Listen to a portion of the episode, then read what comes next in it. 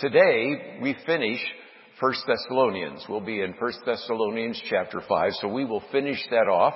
And then in two weeks, we'll be in Second Thessalonians, and we'll finish that before Christmas. So we've got all sorts of things that are happening.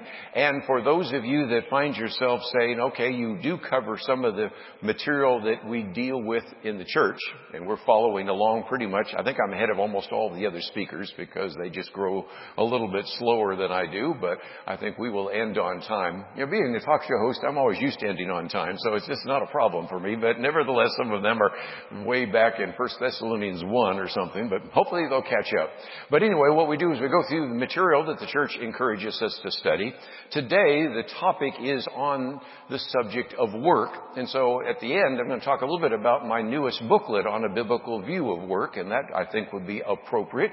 Many of you that donate to our ministry, my personal ministry, already have received it in the mail, but the rest of you, I brought a few extra copies, and so we'll try to give you some practical applications of all the things that we're studying. And so today, turn with me, if you would, to 1 Thessalonians 5. We're going to look at verses 12 to 28. And some of those are very short verses, so even though that looks like it's going to last for a long time, we'll go through that relatively quickly. And Parker did mention point of view, and I just thought as a program note, might mention that tomorrow we do our Millennial Roundtable. That's not when they let old guys like me sit around the table. And uh, one of the persons, people sitting around the table is Jonathan Teague, and you just heard him preach a couple of weeks ago. So if you wanted to tune in at one o'clock or two o'clock to hear that, um, you certainly can. Uh, later in the week, I have Al Mohler with us, and um, I also am going to have Michael Perrin later this month in to talk about adoption. Remember he talked about chosen. Wasn't that good today? So again, uh, we just always have such great programs here. So again, that's just another aspect of something that you might want to look for on the program. But let's, if we can, focus today on the fact that as we come to the end of this first letter, that the apostle Paul wrote to the church in Thessalonica. We're going to talk about living together in a community with patience, with forgiveness and selfless love. And so we'll look at the first two verses there in verses 12 and 13. We ask you, brothers, to respect those who labor among you and are over you in the Lord and admonish you, and to esteem them very highly in love because of their work. Be at peace among yourselves. The first thing that we see here is after he has addressed these questions about the second coming, now he's giving us some final admonitions to the church in Thessalonica, but by implication to us as well in the 21st century, how to live in a Christian community. And the first thing he says is, don't sit around and just wait for the return. That's probably why he spends some time talking about work. If you knew that the Lord was going to return tomorrow, what would you do today? I think you'd probably just sit around. But, you know, Martin Luther, I think, had a great line. He said, if I knew the Lord was going to return tomorrow, I'd still plant a tree today and pay my debts. Because the bottom line is we really don't know when he will return. We're one day closer, but we don't.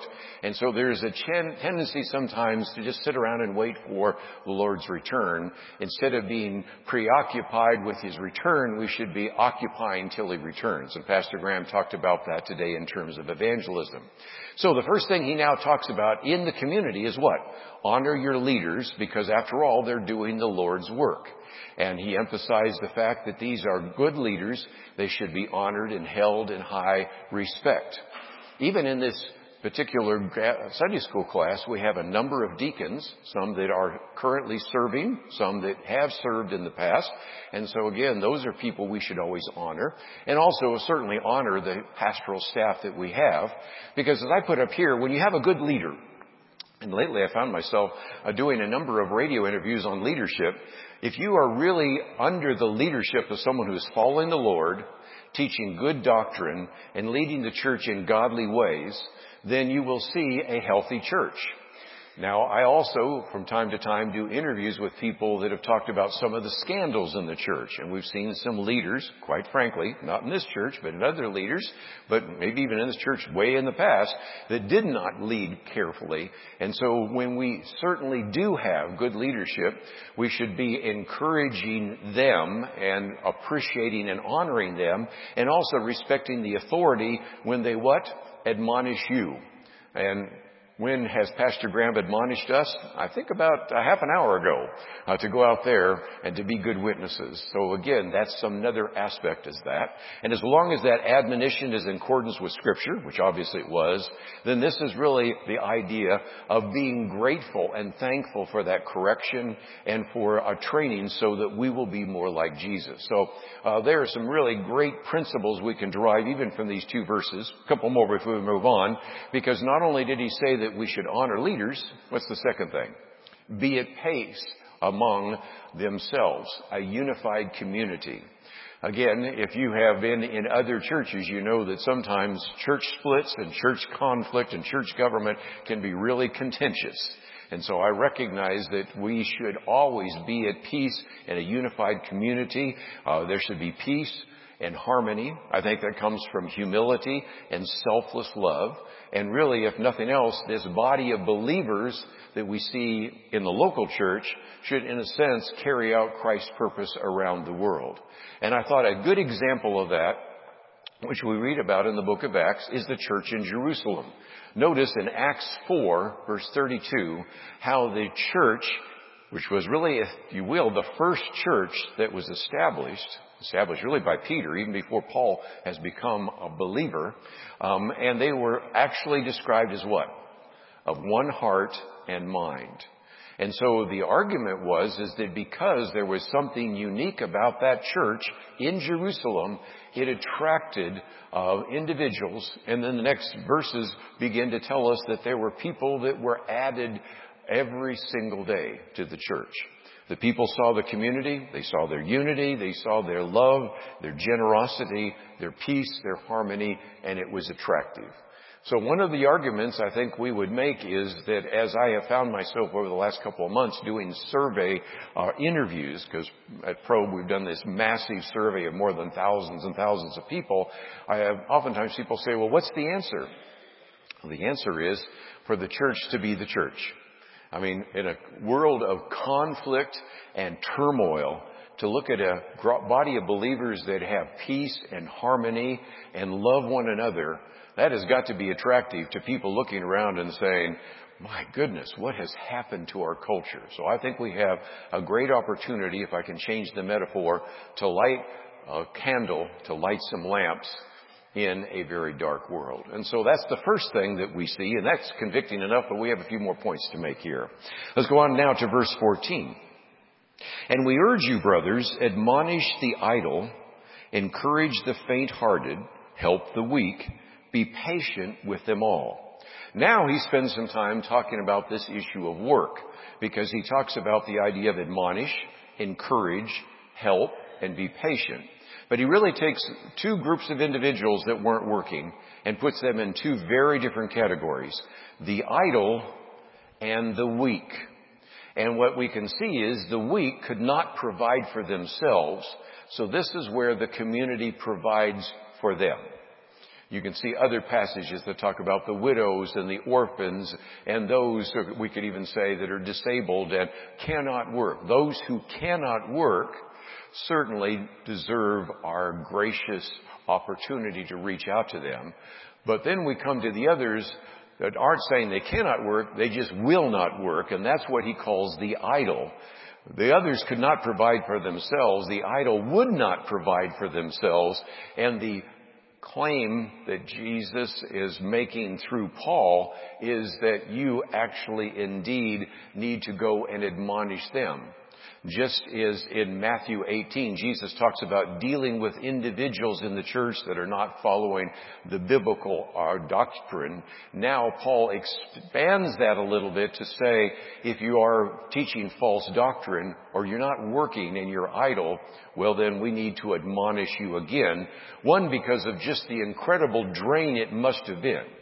Can you imagine this small fledgling church of believers in Thessalonica? If you had a good number of people that were just sitting around waiting for the rapture, you know, that's a real burden. Uh, we had a Texas senator a number of years ago that said, you know, you run into social and economic problems when you have more people in the wagon than you have people pulling the wagon, right? Phil Gramm used to say that. And uh, this is the same kind of issue that you have here. But not only was it a drain on the church, it was a bad witness to the world. So he says, for those that have needs that they cannot meet, we meet those needs.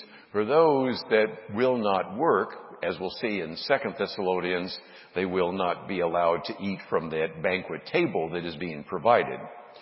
Interesting enough, as soon as he says admonish them, notice he then goes on to say be patient with all. Well, then be patient with what? Though people that were engaged in idleness and needed to be admonished. So even in the midst of admonitions you give to idle or lazy people, still you should be patient with them because again, we're reflecting the image of God to one another and the outside world. But this command is to encourage what are called the faint-hearted. The Greek actually is a low-souled person. I found out in a commentary that actually Aristotle talked about a high-souled person. A high-souled person, Aristotle would talk about somebody who's really cocky and confident. Matter of fact, he, uh, today Pastor Graham gave us an illustration. Mike Fetchner, before he really got the vision, you know, maybe couldn't tell him anything. You know some people. You just can't tell them anything. They think they got it all together. And so here, this is talking about people that are just the opposite of that. And here, the faint-hearted people are what in the Greek were called the low-souled people. And in some cases then, they need encouragement. Those could be people that you might know that maybe have certain gifts, but they don't see that they have any real contribution to the body of Christ. And some of the best things we can do, and some of the things I've done on radio in the past, are to really help people figure out what their spiritual gift is and to figure out what contribution they can make to the body of Christ. So even in the midst of this, he's saying, sure, we admonish the lazy, but sometimes the idle, the lazy might just say, I don't really have anything to contribute and to encourage them in a very positive way. Then we move on to the next verse, and this is verse 15, which now reminds us that we say, see that no one repays anyone evil for evil, always seeking to do good to one another and everyone. And in this particular case now, we're looking at this issue of revenge. Why did he say that? Well, it's quite possible that after being persecuted in Thessalonica, it was easy for them to say, oh, you're going to try that? Well, I'll retaliate. And so this tendency for any of us when somebody assaults us, somebody makes fun of us, when somebody wants to take our rights away from us, our first reaction is, well, we want to fight back. And in the Old Testament, of course, we have a very clear admonition that they were not to take revenge. Deuteronomy 32 reminds us that revenge belongs to the Lord, and Paul picks that up in Romans 12:19, uh, which he quotes that very same verse. And it sounds like Pastor Graham will get there in a couple of weeks, but we're in Romans 9 right now, but by the time he gets there, we'll talk about that. And this idea of repaying evil with more evil only promotes evil. What does Paul say instead? We repay evil with what? Good. And so that is certainly a principle there. And so it's also this idea of forgiveness. Maybe he discerned that there maybe was some unforgiveness there. If you've ever watched uh, The Chosen in the second season, there are all sorts of disciples that are having trouble with Matthew, for example, because he was what? A tax collector. Can we forgive an individual that turned against his own race Um, and so that's one of the themes that even runs through that television program as well. But unforgiveness, we can certainly say, eats you from the inside out. But forgiveness, unforgiveness eats you from the inside out, but forgiveness sets you free. Doing good to those who have harmed you, praying for those who persecute you is a spiritual discipline, and that's what Jesus taught, and Paul is reminding them once again. And a good example is, you remember when Peter asked Jesus, how many times should I forgive someone? Up to seven times? That was pretty generous of Peter, if you think about it, because the rabbis at the time, you can read this in the Talmud and in the Mishnah, said, no, you only have to re- re- forgive three times. So, as Peter is wont to do, he said, well, three is good, seven's better, so certainly I'm going to win on this one, right? And then Jesus knows 70 times 7. Of course, the implication is you always are to forgive. And so you can see that principle of forgiveness and grace and love is what he's trying to communicate to this body of believers who were suffering from the persecution. But again, deal with the slings and arrows, but don't repay evil for evil. Don't engage in revenge. Because if nothing else, if the Holy Spirit is dwelling in your hearts, that will certainly help you to forgive. And really, if you think about this, if you understand what God has done to forgive you, how could we then not forgive others? You would, by definition, want to be a person of forgiveness and grace because of the forgiveness and grace that God has showered upon you. If you're part of the new creation, new identity in Christ, you would certainly understand that as well. Let's move on to the last couple of uh, verses here, verses 16 and following. Paul says, rejoice always, pray without ceasing, give thanks in all circumstances, for this is the will of God in Christ Jesus for you. And so he begins to help us understand that again, here are some admonitions to rejoice, to pray, and to give thanks. And these are sort of all consuming. Rejoice always. When do you not do that? Well, always is always, right? Pray without ceasing. Give thanks in all circumstances. Obviously, there's a little bit of hyperbole. There's some times when we can't pray, can't thank, uh, whatever. But the implication is, is that joy, prayer, and thanksgiving should be a constant attitude that we as believers should have. And just as he's admonishing them and encouraging them to stand strong and to be people of rejoicing and prayer and thanksgiving, so also we should as well. And of course, prayer is our lifeline to the Father. But then many people actually believe that this section may have been what you might call can I use the word catechism? I know today catechism, we think of that as being a Catholic thing or a Lutheran thing, but it seems like because of the way this is put together in the Greek, that this may have been something that was said in every church service, which is kind of interesting. Because verse 14 gives us instructions on how to live together. Verse 15 talks about forgiveness.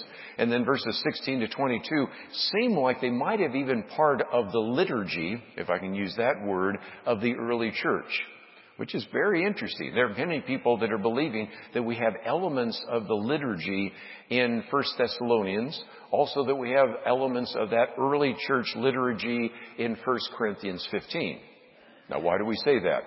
Well, I'm not going to turn this into a Greek 101 class, but if you look at all of those in the Greek, there is alliteration in that every one of those words starts with the P sound, which is in the Greek, and it's quite possible then that that made it very easy to memorize and likely gives us uh, the first glimmer of what a liturgy in the first century church might have been like. Anyway, I just thought I'd pass that on.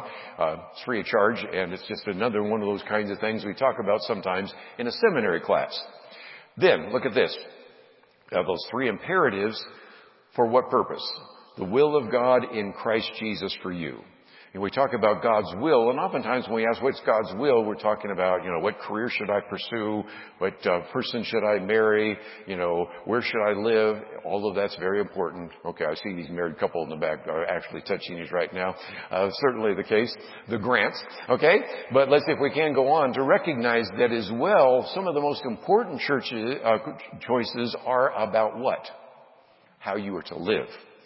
I'm not minimizing who you marry, where you live, what your career is. But it is interesting that when you look at this idea of the will of God, it's very clear that Paul here, and also we see that Jesus teaching as well in the idea that really the most important uh, issues are how we are related to Christ.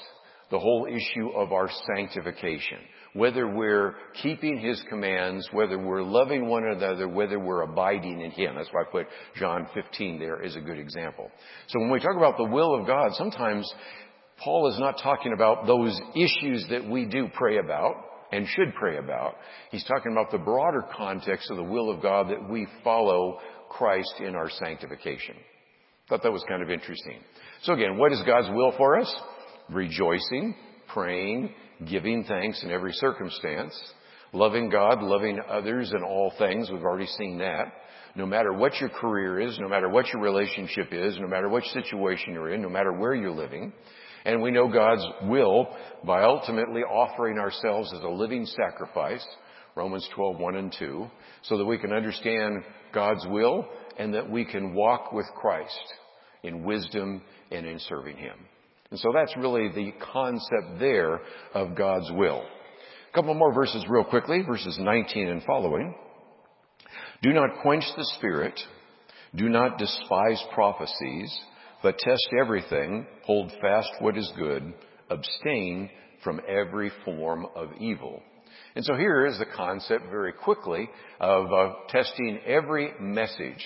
Now here, the concept, of course, is prophecies, but I think this is very much an, a call for discernment. We're going to need discernment more than ever with this cacophony of voices, many of which are false gospels and false ideas. We're going to have to, as believers in the 21st century, really begin to think biblically about every area of life. We're dealing with more pluralism than has existed in the world since really the first century. And so again, it's going to be really important for that. And so the context and even the grammar here, hold fast to what is good, abstain from every evil, again, is the idea of testing, in this case prophecies, but testing anything that you hear, read, or see. And so that takes discernment, it takes wisdom, even abstain from all kinds of evil goes beyond just the idea of good and evil teaching, but even actions. And then finally, it talks about this idea don't quench the Holy Spirit. Why do they use that word? Because almost every time you see the Holy Spirit, especially in the book of Acts, it's associated with the word fire. You know, you think about quenching a fire. Uh, you have, for example, they talk about the fact that the disciples had tongues of fire at Pentecost. You have Paul encouraging Timothy to fan into flame the gift of the Holy Spirit. So do what you can to make sure that you do not quench the Holy Spirit, but you are sensitive to the Holy Spirit leading you in your life. And then it talks about the fact that we are to do what is good.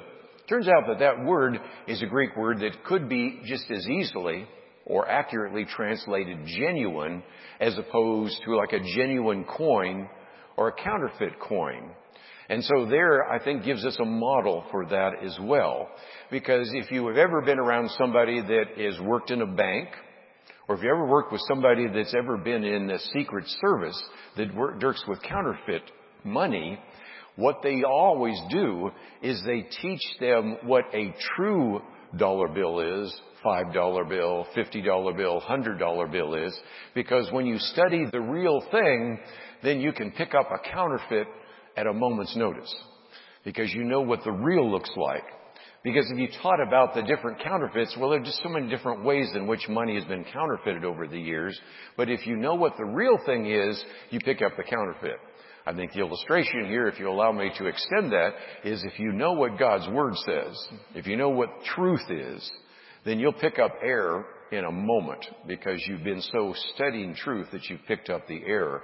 And so recognizing false teaching, when we study God's Word, we can immediately tell if that teaching is off base. And so we close off then with a couple of other statements real quickly. Verse 23. And this is again the fact that now may the God of peace himself sanctify you completely.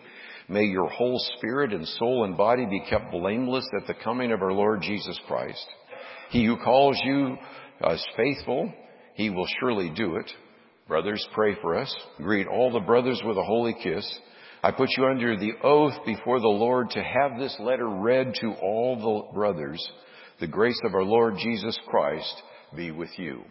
And so we see now he closes this with a prayer, and it's a prayer that's really what many people call a wish prayer. Sometimes a prayer is more in the imperative. Um, if you want to learn a new word, optative mood, that is a potential wish. And so again, that's your word for the day, by the way. A wish prayer is one where I wish, I pray that this would happen in you. It's not necessarily an imperative or a demand, but it's one that would help you understand how He wants and ultimately God to sanctify those individuals. And so in one respect, it's not a wish because he knows God will do it, but it's a wish in that they would be obedient to God's moving in their lives. It's sort of an expected hope, if you will, that he will surely do it. Then he goes on to give us a couple of other things. First of all, a request for prayer, then a greeting, and then a final doxology that repeats the same, if you will, grace from the greeting of the letter. So we start with grace in 1 Thessalonians 1, we end with grace, 1 Thessalonians 5. And then finally, verse 27 asks that the letter be read to all believers in Thessalonica so that everyone would hear their instructions and teaching. So we recognize what was the purpose. This is one of the first letters Paul writes. And we see that the purpose was for every one of these letters to be read in the congregation. Many times read many times. Some of it, as I pointed out, even became part of the liturgy or the catechism that was happening to those in the first century. So we've gone through now the five chapters of Thessalonians. Isn't that fun? And um, in a week or two, we will get into Second Thessalonians. But I thought since ultimately it dealt with the issue of work, I thought for just a minute I might just pick out two or three very quick principles before we take a break. And I hope many of you that are visitors will join us for lunch today. That's one of the best times to meet us. Or come to game day you will find that a few people in this class are rather competitive. But nevertheless, you know, um, hopefully we'll extend enough grace in the midst of some of those games to have a great time. But this is how you meet people. Right now, as uh, Parker says so many times, you're looking at the back of people's heads. But you can have lunch with us, you come to a game night or one of these other events, you'll get to know us a lot better. And we would love to get to know you. But what about this issue of work? I wanted to mention one or two things.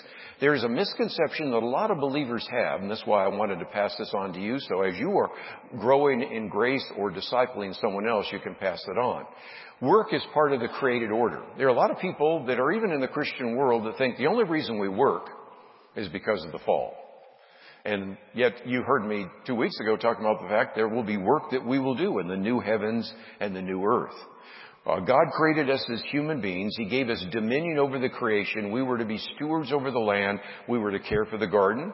We were to work the ground. And work is really a natural part of God's order, even before the fall. Now, what did the fall do? Well, the fall in Genesis 3 turned work into drudgery. It cursed the grounds with thorns, and our livelihood became painful toil. But work was not a curse, but the curse of the fall made work today more difficult. So we recognize that working is part of how we are created in God's image. We do work. Just as God worked six days and the seventh day rested, we are to work as well. Now, we can also recognize that when we work, we should recognize that ultimately from God's point of view, as we work for a person in authority over us, we're working as unto the Lord. Here's a couple of examples.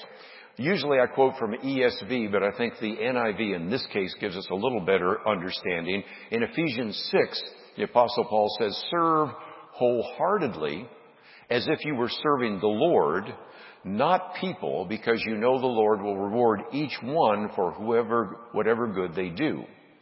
You see this also in the letter to Colossae, to the Colossians 3:23, whatever you do work heartily as for the Lord, not for men. One of the arguments I make, and there's a whole paragraph on it, so I'm summarizing it, is that when you're working for your employer, ultimately you're working for the Lord. And it's almost like Jesus is standing behind your employer as you work. One of the obvious implications of that is, is I think Christians should be the best workers in the community, the best workers in the company. Uh, if you go to China, even to this day, some of the communist leaders will begrudgingly admit that Christians that are in China are better workers than some of the others because they understand that principle. And you can go to certain third world countries and notice that uh, those people that are held in highest esteem are the Christians because they're honest and they're trustworthy. And so that is, I think, a testimony that we get from this idea of work. Another is that even as we work, we also should rest. And so I've alluded to that a minute ago. Actually, we have that pattern that we see in the law of the Sabbath and in other Old Testament provisions. I was in Kansas this week, and one of the questions I got uh, from one of the uh, teachers there, I had both students and teachers, and usually the teachers have to ask the first three questions and then the students start asking all sorts of tough questions at this Christian Academy. But the first question up was about the Sabbath because we've been talking about time and business and things like that. And I said, well, if you think about it, there's a lot of emphasis in the Old Testament about rest, right? Six days of work, seventh day of rest.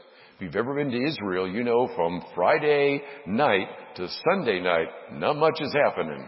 Streets sometimes are real empty, no shops are open, all of that. Well then, not only that, six days of work, seventh day of rest, six years of plowing and a seventh year of sabbatical. And then you have seven sevens, the 49th year. You then have the 50th year, the year of Jubilee. So there was a real pattern. And Jesus sets that pattern as well. You see that in Mark and Luke, for example. And so in some respects, that reminds us that we should, though we work, should also have a time of rest. We should work, we should be very good workers, but it doesn't mean we have to be workaholics. Does that make some sense in that regard? But the opposite of work isn't rest, it is idleness. Because we can see what? And we just saw this in terms of the idea of 1 Thessalonians chapter 5. But let's go back to the Old Testament. Proverbs 6 6. Go to the ant, O sluggard, consider her ways and be wise. That's a short summary of all the things we can learn in terms of nature. Proverbs 12. He who tills his ground will have plenty of bread, but he who pursues worthless things lacks sense. I love that line. And another great example, Proverbs 13. The soul of the sluggard craves and gets nothing, but the soul of the diligent is made fat. By the way, you got to understand, in the Old Testament, being fat was the positive. You know, today we we always try to be skinny, but you know, if you were fat, meant that you had great benefit there as well. And so you can see that that's also an idea. Well, one more point, and that is why do we work? And again, there's a whole section that I have there, but first of all, it helps us meet our own needs. It helps us exercise our gifts and abilities, whether we're paid or unpaid. Sometimes the things that we work hardest on are things we don't get paid for. I understand all of that only so well. That's kind of the way ministry is sometimes.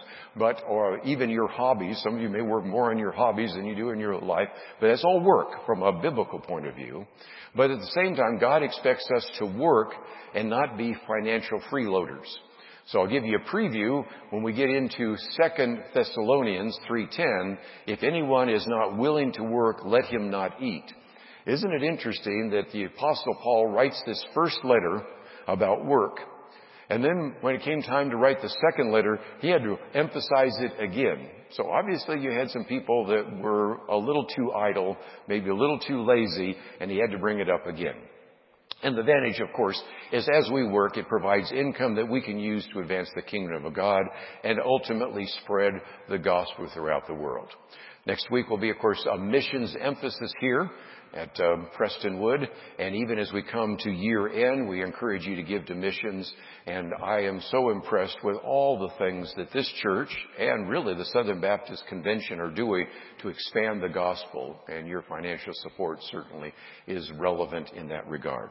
But I wanted to, if nothing else, take just a couple of minutes to talk about some of the other verses in terms of work because ultimately we are to be good workmen. We are to be individuals that are diligent and we are individuals that show joy and love and peace and patience within the body of Christ. Parker?